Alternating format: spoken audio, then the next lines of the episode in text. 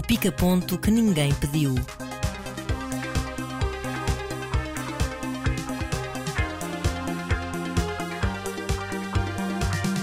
Neste pica-ponto temos o regresso do mestre Miyazaki, o Urso de Ouro de Berlim, Um Crime através do Tempo na Netflix, a resistência ativista de Ken Loach e o Porto pós-doc.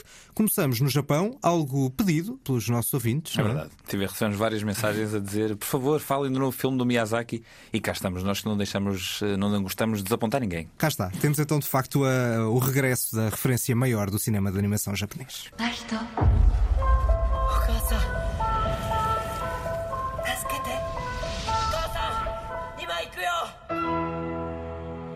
Chama-se O Rapaz e a Garça, é de facto o novo filme de Hayao Miyazaki e vamos lá ver se não é o último.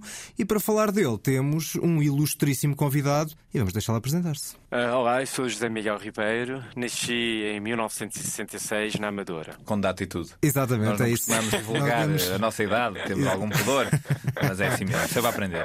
É isso mesmo. Zé Miguel, bem-vindo. O realizador do, de um dos momentos pioneiros do cinema de animação português, uma, uma das primeiras longas, o Naiola, muito estimável, e que nós tivemos uma, uma das sessões do Fernando Lopes dedicado precisamente a esse filme. E aqui vai estar de facto a falar desta grande referência. Gostava calhar de começar por perceber que- de que forma é que o Miyazaki eh, influenciou o teu trabalho na animação. Olha, eu, eu descobri o Miyazaki muito tarde, por isso eu meti a minha data na apresentação. Já, sou, já tenho uns anitos, já sou um bocado dinossauro e sou do tempo em que não havia computadores. Fiz o curso de Belas Artes, não é? E a informação chegava muito, com muita dificuldade a Portugal. E o Miyazaki, na verdade, descubro com as minhas primeiras filhas, eh, que têm agora 30 anos, a Marta, que é mais velha. Na verdade, o primeiro filme que eu vi dele, sabendo que estava a ver Miyazaki, foi Princesa Mononoke. Antes disso, claro que vi Conan, o Rapaz do Futuro, a Heidi, eh, mas ainda Sendo não sabia televisão, que havia não é? um... Exato. Exatamente, aqui ainda era televisão. Mas Miyazaki, como é que nos influencia a, todos nós que fazemos animação? Eu acho que acima de tudo, porque o Miyazaki faz o percurso muito parecido com o percurso de todos os realizadores que se apaixonaram por este meio. Ou a maior parte deles. Eu diria que nós começamos por ser animadores. Antes de animadores fazemos intermédios para outros filmes de outros realizadores. Depois apaixonamos pela animação e depois um dia pensamos começar a contar as nossas histórias. Portanto, mais do que ser só realizar um filme, é uma paixão pela animação, pela arte das imagens em movimento.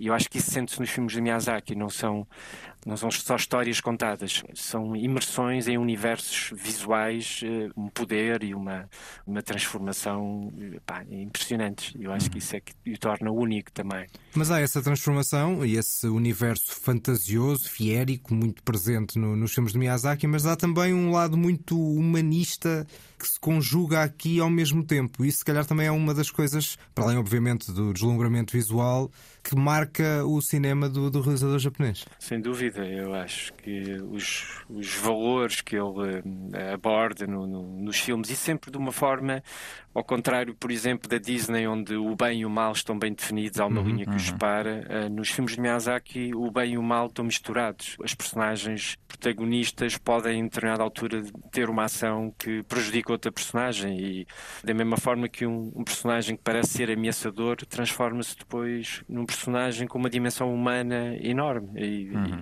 e isso é que é interessante nos filmes Miyazaki. Eh, não, não existe um, um catálogo que nos ajude a perceber quem é bom, quem é mau e, e o lugar que cada um ocupa no filme. No caso aqui Sim. temos estes, os periquitos, que são um bocadinho isso, que, que são deliciosos, que são figuras sim. com um papel no mundo e outro bem diferente no, no mundo e tamanho, terreno. né? vá. Também. Papel e tamanho, claro. Exatamente, tens os periquitos, tens as, aqueles, eh, não são corvos marinhos, são pelicanos, não é? Que Sim, também pelicanos. têm uma, uma dimensão também agressiva no filme, nunca percebes muito bem o que é que eles representam. Eu acho que isso é que é interessante, porque na verdade temos o melhor e o pior dentro de nós, e, e acho que um filme do Miyazaki ensina, e foi isso que eu percebi com o crescimento das minhas filhas, elas saíram do filme da Princesa Mononoke cheias de perguntas. Eh, pá, mas espera aí, mas aquilo é que era bom, aquilo é que era mau, mas porquê é que aquela mulher estava a destruir natureza toda, mas ao mesmo tempo protegia aquelas uh, pessoas que era uma comunidade, enfim, uh, frágil, é? aqueles leprosos, é? e tinham aquela atitude de integração e de, de compreensão. E, portanto, esta,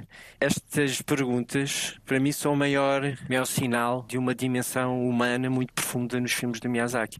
De facto, saímos dos filmes e uma criança sai cheia de perguntas. Uhum. Ao contrário de um filme da Disney, onde normalmente enfim, saímos cheios de certezas, acho eu, hum. a maior parte das Ou vezes. Pelo menos saímos com uma, com uma ideia muito concreta do que é que é suposto ser uma moral Isso. muito mais fechada do que nestes Sim, filmes e... do Miyazaki, e este particularmente. E vemos todos o mesmo filme, vimos todos a mesma coisa, não é? Enquanto que um filme de Miyazaki podemos ficar dois ou três dias a trabalhar, a tentar decifrar o que é que ele quer dizer no filme. E até, é nessa, é e até nessa tentativa de decifrar, tu falaste do Princesa Mononoke, que eu vi há relativamente pouco tempo na Cinemateca Júnior, numa sessão onde estavam muito, muitas crianças algumas delas com 3, 4, 5 anos, quer nesse filme, quer no outro, qualquer do Miyazaki, é uma coisa curiosa, que é à partida essas crianças poderão não perceber nada do filme, eventualmente, até porque o filme é falado em japonês, tem eh, legendas em português que elas não conseguirão ler, mas se calhar há ali uma sensibilidade, um lado mais sensitivo que para as crianças já conseguirá passar.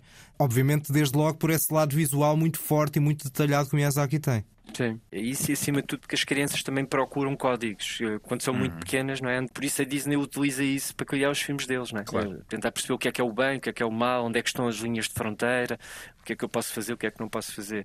E o que é interessante é que os filmes da Disney ensinam esses limites às crianças, os filmes do Miyazaki ajudam as crianças a questionar esses limites. E eu acho que é isso que é interessante nos filmes do Miyazaki, essa dimensão de trabalhar o espectador, tornando mais participativo naquilo que está a ver. Sim, não apenas um espectador. Não é? E de certo modo, aqui no Miyazaki, nós temos sempre esta ideia de uma certa personalização e interiorização de, dos sentimentos. Quase todos os filmes dele, pelo menos do meu ponto de vista, acontecem dentro da cabeça de alguém, sempre da cabeça do Miyazaki, mas dentro da cabeça e da, e da forma de ver o mundo do, do protagonista.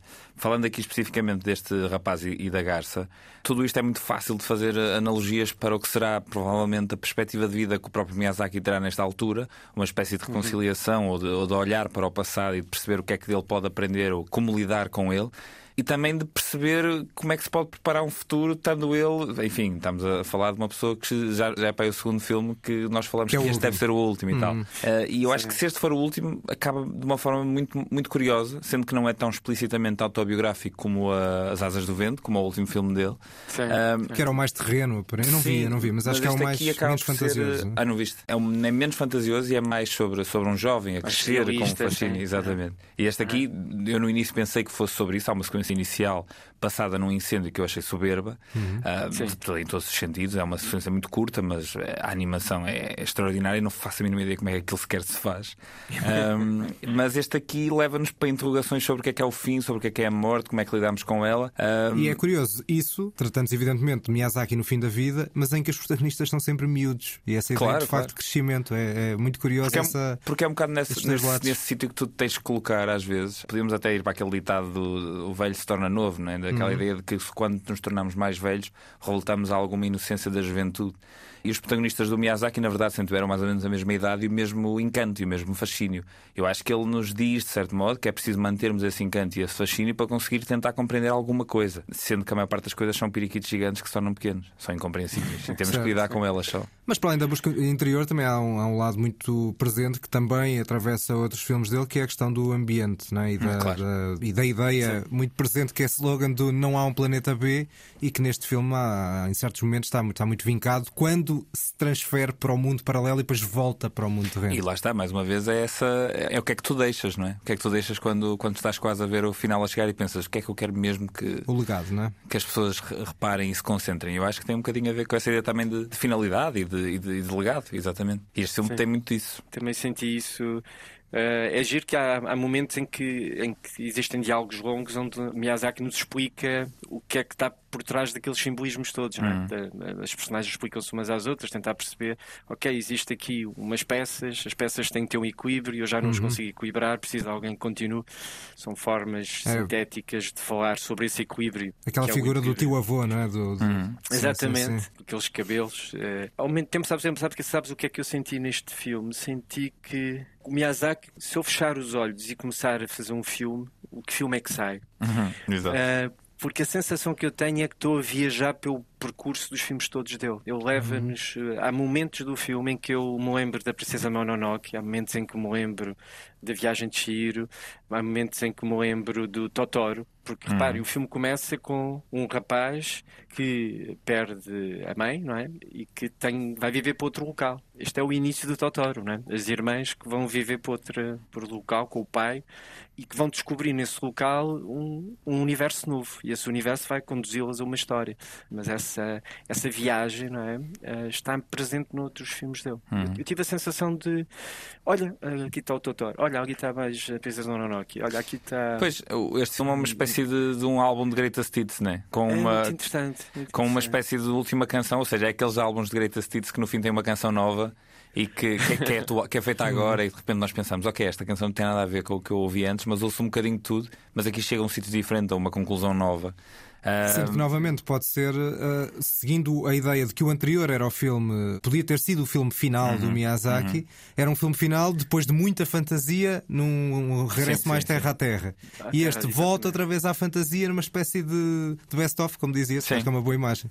Sim, é isso. Eu acho que para mim é, um- acaba por ser um filme sobre fazer as pazes com tudo, com nos encontrarmos com o nosso passado, olharmos para ele sem, sem medo de que ele nos magoe e, e aprender o que é que fazemos a seguir. Sendo que às vezes não há a seguir, no caso do Miyazaki, mas. Esperemos que sim, mas que tenho... muito. Sim, é- É foi- que pode não haver a seguir A no Miyazaki e no, e no estúdio, não é? é porque, Mas já existem uns sucedâneos, sucedâneos bastante interessantes dentro do próprio estúdio Ghibli. Quer dizer, dos três originais, o Takata morreu e o Suzuki admite que depois da morte do Miyazaki possa não haver o estúdio Ghibli possa fechar por ali. Portanto, há essa ideia de que isto pode ser de facto um, um período que terminou. Mesmo que tenha terminado, há um momento simbólico que é este filme surge um ano depois da lista da Sight and Sound, uma das listas de maior referência do cinema mundial e do legado que o cinema tem, pela primeira vez ter incluído filmes de animação e os dois filmes são do Miyazaki. Portanto, também é um, um reconhecimento do cinema de animação como não como uma coisa à parte, mas que é cinema como aos outros no melhor dos sentidos, não é? Sim. Sim, eu acho que essa dicotomia que tem existido sempre e que nós próprios, eu sou vítima um bocado disso, vejo muitas vezes também as duas áreas separadas. Parece que se não dissermos cinema de animação, parece que desaparecemos, não é? Como está sempre a dizer o cinema de animação. E se calhar não temos, se calhar é cinema. E é isso que estes realizadores e filmes como estes mostram. E felizmente existem outros, a Valsa de Bashir, ah, enfim, ah, existem muitos exemplos de grandes filmes de animação que poderão não estar nessa lista, mas que mostram a profundidade, o questionamento e a, e a riqueza de linguagem desta área. Pronto, de fazer filmes, que fazem filmes imagem com imagem, não é? Claro. Mas veremos agora com a inteligência artificial o que é que vai acontecer. Sim. Vai, Onde vai, é que a vai, anima... vai. essas um- fronteiras vão começar a ficar mais diluídas. Se calhar daqui a uns anos estamos a falar de cinema de inteligência artificial como sendo um género, uh, sub, um subgénero, como às vezes Sim. se considerou o cinema de animação, e depois, tantos anos depois, vai ser mais um género como. Enfim, que se calhar com obras igualmente relevantes, etc. Não sei. Sendo que a inteligência artificial é um caso de, de reprodução e não necessariamente de criatividade. Mas a criatividade pode estar em quem propõe à inteligência artificial alguma coisa ou na utilização dessa ferramenta. Sim, Ah, nessa eu gostava de não saber o que é isso que o, realizador faz, não é? O Exato, eu, eu, gostava muito de saber, não eu é? gostava muito de saber o que é que o Miyazaki acha sobre a inteligência artificial, por exemplo. Será que vai haver um software que nós escrevemos assim, faz um filme do Miyazaki passado em Portugal? e, e ele saca dali um. Eu espero que não. Espero que não. Tenho Vai haver, vai. maiores- Não, vai haver. Não, vai, vai, vai haver, Tu vai. vais poder produzir o teu próprio conteúdo dessa forma, isso é bastante provável. Sim, mas de facto acho que a função do realizador aqui também é, é a capacidade que ele tem de se reinventar, não é? de nos levar para sítios diferentes. Não é? e, e claro que nós podemos nos inspirar, inspirarmos sempre grandes realizadores para fazermos o nosso trabalho. Portanto, essa, essa contaminação existe desde sempre. Mas eh, me parece que o mais importante para manter a dimensão humana é o nível de profundidade a que vamos, não é? Claro. O que existe neste momento da inteligência arti- artificial também se esgota rapidamente. Vocês escrevam três ou quatro vezes a mesma, a mesma coisa e sentimos que a inteligência artificial começa a andar à roda, né? fica ali naquele sítio. E, portanto, eu acredito que, mesmo trabalhando com a inteligência artificial, que é uma, uma ferramenta interessante, serão as perguntas que lhe fazemos e aquilo que pedimos e para onde é que nos queremos dirigir que define depois os resultados né? finais. Começámos com a fantasia humana, terminámos com a inteligência artificial. Extremo da ciência, exato. Zé Miguel, muito obrigado pela tua presença. Sim, obrigado pelo vosso convite e longa vida ao Miyazaki. Exatamente, Longa vida, isso, estamos completamente de acordo. Este filme, O Rapaz e a Garça, que vamos ver se é ou não o, novo, o último filme de Hayao Miyazaki. E daqui seguimos para O Urso de Ouro de Berlim. Alors, je m'appelle Sabine Berlière, je suis psychiatre. Ah, je serais contente à votre place. Ben, je- alors, et j'y viens. Ben, je voulais vous dire que je suis très contente d'arriver sur le bateau. Este certo já mostrou um pouco de que filme é este, chama-se Sur la Dama. La Dama é um bateau, um barco, e eh, estamos a falar de um projeto de psiquiatria eh, envolvendo um conjunto de doentes, um projeto comunitário, social, digamos assim, que foi filmado por Nicolas Philibert e valeu-lhe o grande prémio em Berlim. O não é o grande prémio, porque também há o grande prémio. Sim. É o, o maior prémio de Berlim, que é o Urso de Ouro. Apesar de não ter sido, eh, curiosamente, dentro dos prémios que se, se entregam em Berlim, este documentário, que isto é um documentário, Uhum. não ganhou o prémio de melhor documentário, sendo que isso é uma espécie de uma categoria secundária, Certo. eh, uma, uma menção especial de melhor documentário. Não foi este filme que ganhou, foi o Orlando, a minha biografia política. Mas também não estou certo se acontece o mesmo que acontece em outros festivais. Mas talvez não, porque, por exemplo, em Cannes não pode ganhar a Palma de Ouro e depois ganhar o, Exato, a- exato, o exato. prémio de melhor ator. Ou assim, porque não os sei qual é, a são sempre ordem, diferentes. qual é a ordem a que, a isso é atribuído. Né? Imagina que é ao contrário, que o maior prémio é o último a ser atribuído. Mas acho que é mais ou menos isso. e Sim, por mas- isso já sabes, já é quase por exclusão de partes. Exato, já toda a gente recebeu alguma Não, coisa. Mas isso também não acontece, que há muitos que não recebem nada, não é? Portanto, havia dentro daqueles que não receberam nada, o que Se é que alguém em resta? Berlim nos estiver a escutar e quiser nos elucidar acerca dos procedimentos. Exato, exato. Este prémio foi no mesmo, no mesmo festival em que o, o Malviver Uhum. eh, venceu hum, o, o prémio do júri. Malviver, que para mim é um filme muito mais interessante, mas eu creio que este, este documentário não é definitivamente para mim. Porquê que não é para ti? Porque acho o filme bastante desconectado. É evidente que não, não estou a, a dizer que foi isso que o Nicolas Philibert fez, mas eu vejo o filme e parece alguém que filmou muitas horas daquela realidade, passou ali muito tempo, uma coisa muito imersiva.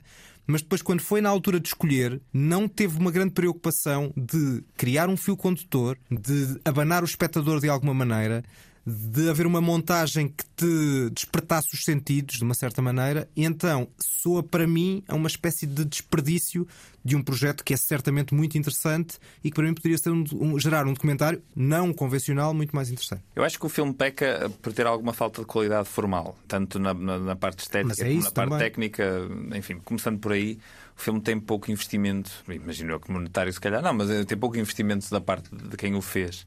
Ah, e sim, sinto um bocado que há aqui um, um sem fim de horas que todas juntas se calhar podiam ter sido organizadas de uma maneira diferente para a intenção ser mais imediatamente comunicável.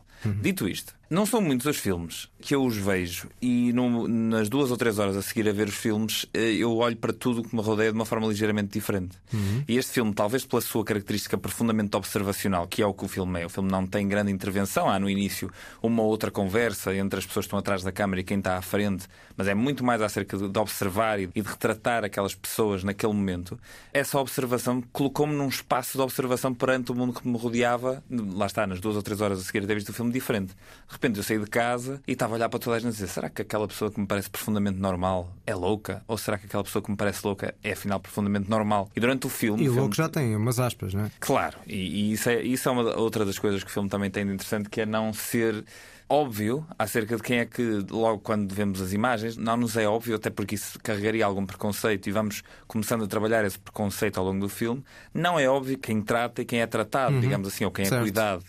Existem várias pessoas que têm um discurso extremamente lúcido e de repente percebemos que esse discurso lúcido é interrompido por uma frase que não faz qualquer sentido e, ok, estamos aqui perante um, um caso qualquer psiquiátrico, seja do que for. Mas até na própria evolução do filme, há ali um lado mais meta-cinematográfico no início, de olhar para a câmara e de haver um diálogo com a câmara maior. Mas também há, evidentemente, a referência ao Festival de Cinema que está ali a ser criado, mas que se perde um bocadinho e, e a uma dada altura já são testemunhos muito mais convencionais. Eu acho que entra aí um bocadinho mais na parte convencional. Eu, eu não sei porque, a meio dos testemunhos convencionais em que eu me estou a questionar o que estava a dizer agora, que é essa ideia de quanto disto é que é de facto loucura e quanto disto é que é sanidade, mas apenas extravagante. Aparecem eh, planos, eh, acho eu, extremamente inspirados, como a dada altura quando ele filma uma rapariga a dançar de, de- de fones na cabeça do outro lado de- da margem e eu penso, ok, aquela pessoa está a ter um comportamento que se calhar parece mais estar aqui. insano do que todas as pessoas que estão dentro desta, desta instituição.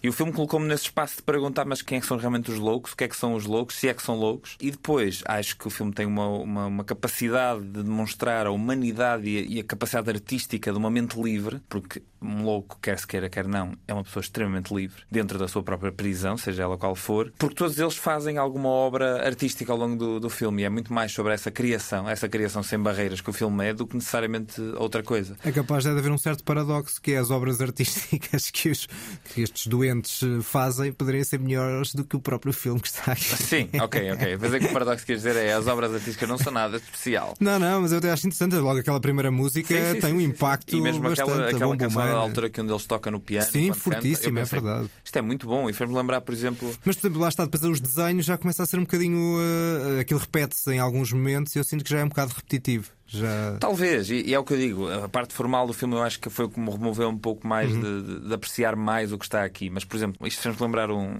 uma canção épica, histórica, que eu não sei se tu conheces, que é uma coisa chamada True Love Will Find You in the End. Sim, sim, do, do Daniel Johnston. Exatamente. E a forma como essa canção é tão. Era impossível aquela canção ser feita por uma pessoa que estivesse no total controle das suas faculdades. E, no entanto, é uma canção absolutamente magistral. Exatamente. E ao longo deste filme eu fui-me lembrando dessa, dessa fronteira e dessa, da forma como às vezes tentamos encontrar essa fronteira para desenvolver alguma criação.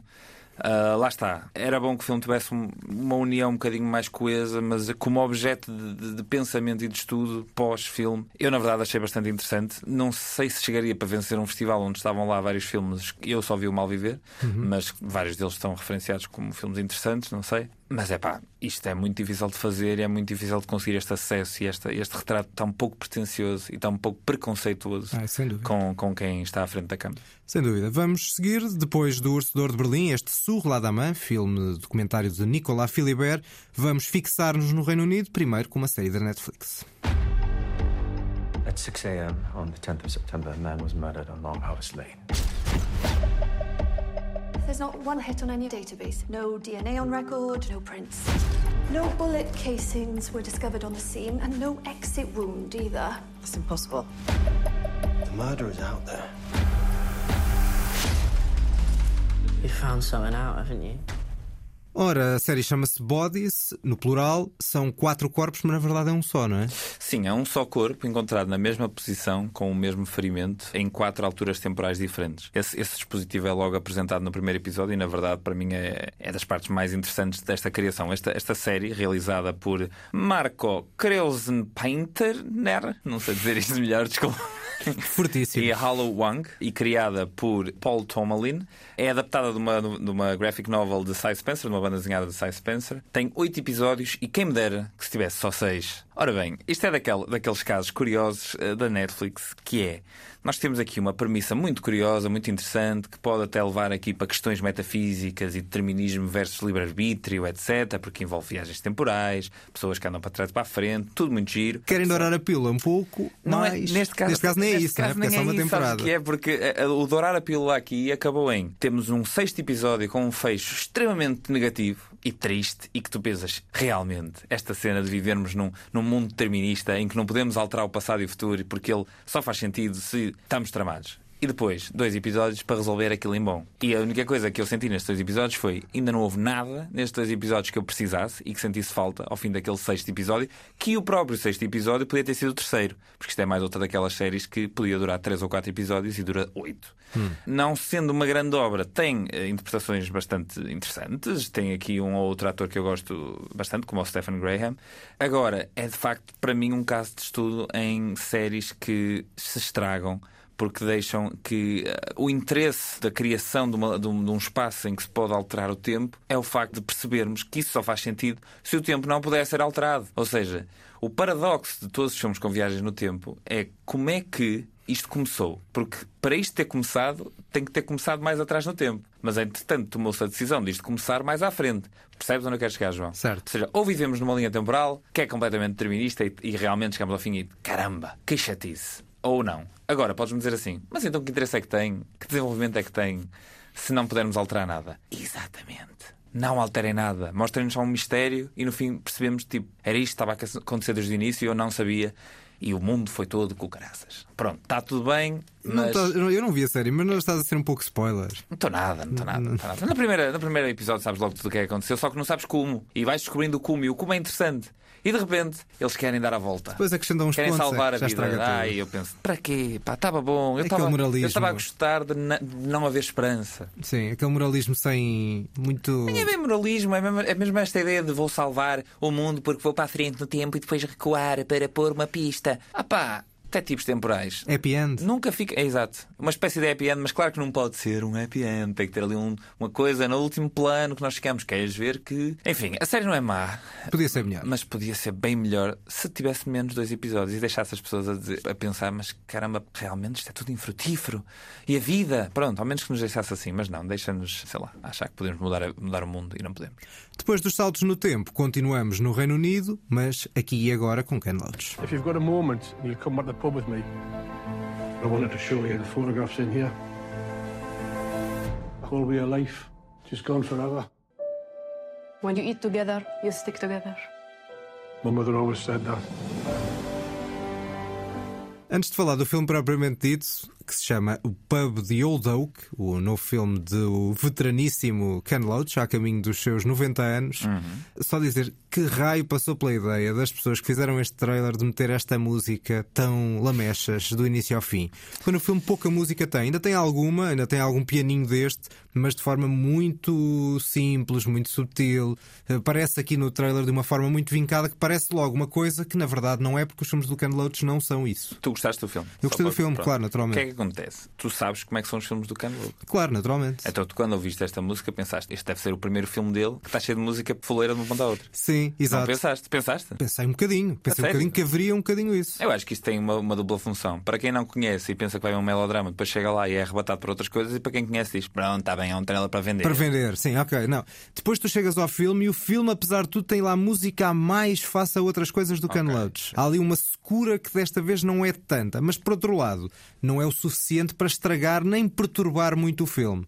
Depois de outras questões sociais, nomeadamente nos últimos filmes, a precariedade, a questão da burocracia britânica, neste caso ele aborda a recepção dos refugiados numa pequena terra britânica em pleno período do Brexit. No, em 2000, é passado em 2016, numa altura em que chega um conjunto de sírios a uma localidade britânica e no ano em que os britânicos decidiram pela saída da União Europeia. O pior também do filme seria um certo lado didático sobre a questão da Síria, a forma como é explicada a questão da guerra e destas pessoas que vêm sem nada e não sei o quê. Há uma altura que é muito didático na forma como é explicada aquela narrativa e o destino daquelas pessoas. É o lado pior.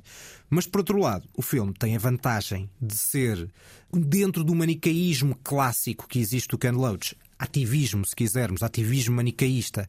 Há um lado humanista e realista que nunca se perde, ou que raramente se perde nesta, nesta história. Uh, há bocadinho ouvíamos aqui esta, esta frase que é When we together, we stick together. Ou há outra que é isto é solidariedade, não é caridade, que são frases fortes e que têm um momento do filme e que obviamente refletem o pensamento político do próprio realizador. E depois tem uma, uma característica muito interessante: é que o último filme, o Sorry We Missed You, não há nenhum filme do Ken Loach que eu não goste, mas eh, exagerava muito, carregava muito na tecla de um certo miserabilismo. Este tem exatamente o oposto, ou seja, há ali um lado, há ali um lado de esperança, de utopia, de idealismo e de demonstrar como o cinema pode ser isso, como eu gostei muito do filme do Nani Moretti recente, que também mostrava como o cinema pode reconstruir a história de um lado positivo, mesmo quando essa história não é assim tão positiva. E esse final é muito bonito e desafio-vos a serem dele sem umas boas lágrimas nos olhos. Eu É não sim, consegui. Muito bem, João, traz-nos emoção. Aliás, acho que em vários momentos do filme ele consegue nos despertar esse. deixar-nos ali crimejar e depois as lágrimas caíram da cara no, no, no final do filme. E é muito bonito e muito simples. São só pessoas. São só pessoas a serem elas mesmas, no pior e depois, em certos momentos, no melhor.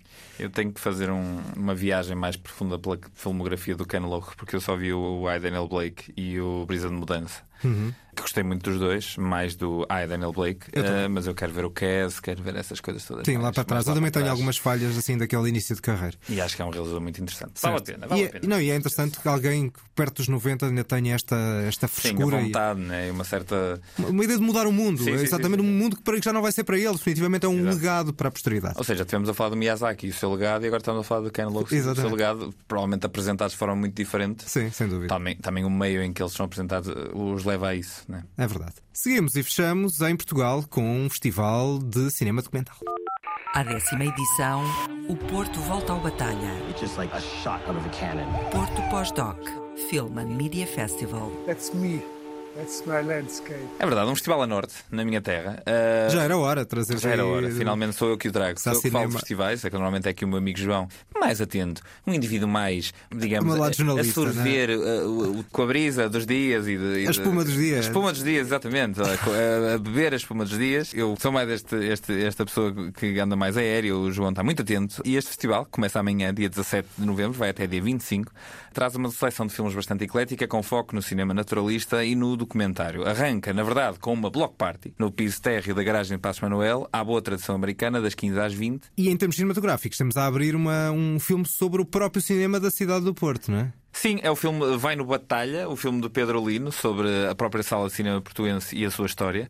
Uh, sendo o filme de abertura, é curioso porque coloca logo esta, esta ideia de que é um festival também sobre o próprio cinema, de- se calhar daí vem a parte do pós. Depois, esta edição, que é o décimo aniversário, temos na competição internacional, entre outros, destaque para o filme da realizadora basca Maria Elorza. O filme, atenção, atenção, João vais ver como é que se fala espanhol agora, A los libros e a las mujeres canto. Que tal? Não está mal, estava à está espera de melhor, mas pensei que podias ter treinado até por uma, por uma questão de, de A los respeito. libros y las mujeres canto. Muito bem. Muito bem. É que eu- quando coloco aqui um bocadinho mais, sai-me mais. A própria realizadora Maria Lorza, uma habitué do, do festival, está também em foco nesta edição do Porto Pós-Doc, tal como o realizador italiano Alessandro Comodini, com a exibição de vários dos seus filmes. Só dizer que o pós-doc também é por causa da ideia de- das fronteiras do documentário, tal como há o, em termos musicais o pós-rock ou o pós-punk, que é depois de, que depois já não, na verdade, já não tem a ver com, é um bocadinho é, se calhar essa ideia, que é eh, as fronteiras Que é do a documentário já não, documentário. exatamente, já não é bem documentário ou está nas, nas fronteiras do documentário, porque na verdade essas fronteiras são muito difusas. E já, nós já falámos aqui muitas vezes que entre documentário e ficção muitas vezes não é fácil saber se é ou não um documentário, se é ou não uma ficção. É cinema, isso é certamente. Sim, e, e há- uma, uma curiosidade na, na nota introdutória da, da própria organização do festival. Eles, eles dão conta de que a seleção deste festival em particular, desta programação, foi feita sem saber em que altura do, do mundo e da história do mundo é que íamos estar a viver, não é? Uhum. Ou seja, neste momento estarmos com, com a guerra de novo em todo o lado, talvez pudesse ter influenciado e os filmes que tivessem sido apresentados eh, fossem pensados nesse sentido, porque o documentário é muito mais, talvez, uma representação do seu tempo do que qualquer outro género cinematográfico. Em casa não tinham como prever, não é? Claro, claro. Em princípio não tínhamos como prever eh, Não, qualquer a programação já que estava. acontece. Sim, mas no sentido que a programação já estava fechada, não é? Sim, Portanto, sim, sim, era- sim, mas é exatamente essa a nota, ou seja, não há nada sobre isso porque já estava, já estava tudo feito eh, antes. O que há também é uma, uma série que me pareceu interessante chamada Transmission, talvez o nome uma homenagem ao filme de Nicholas Rogue, com filmes e documentários em torno de música e em torno de eventos culturais e também um ciclo que assinala os 50 anos do hip hop, que me Uhum. parece muito relevante.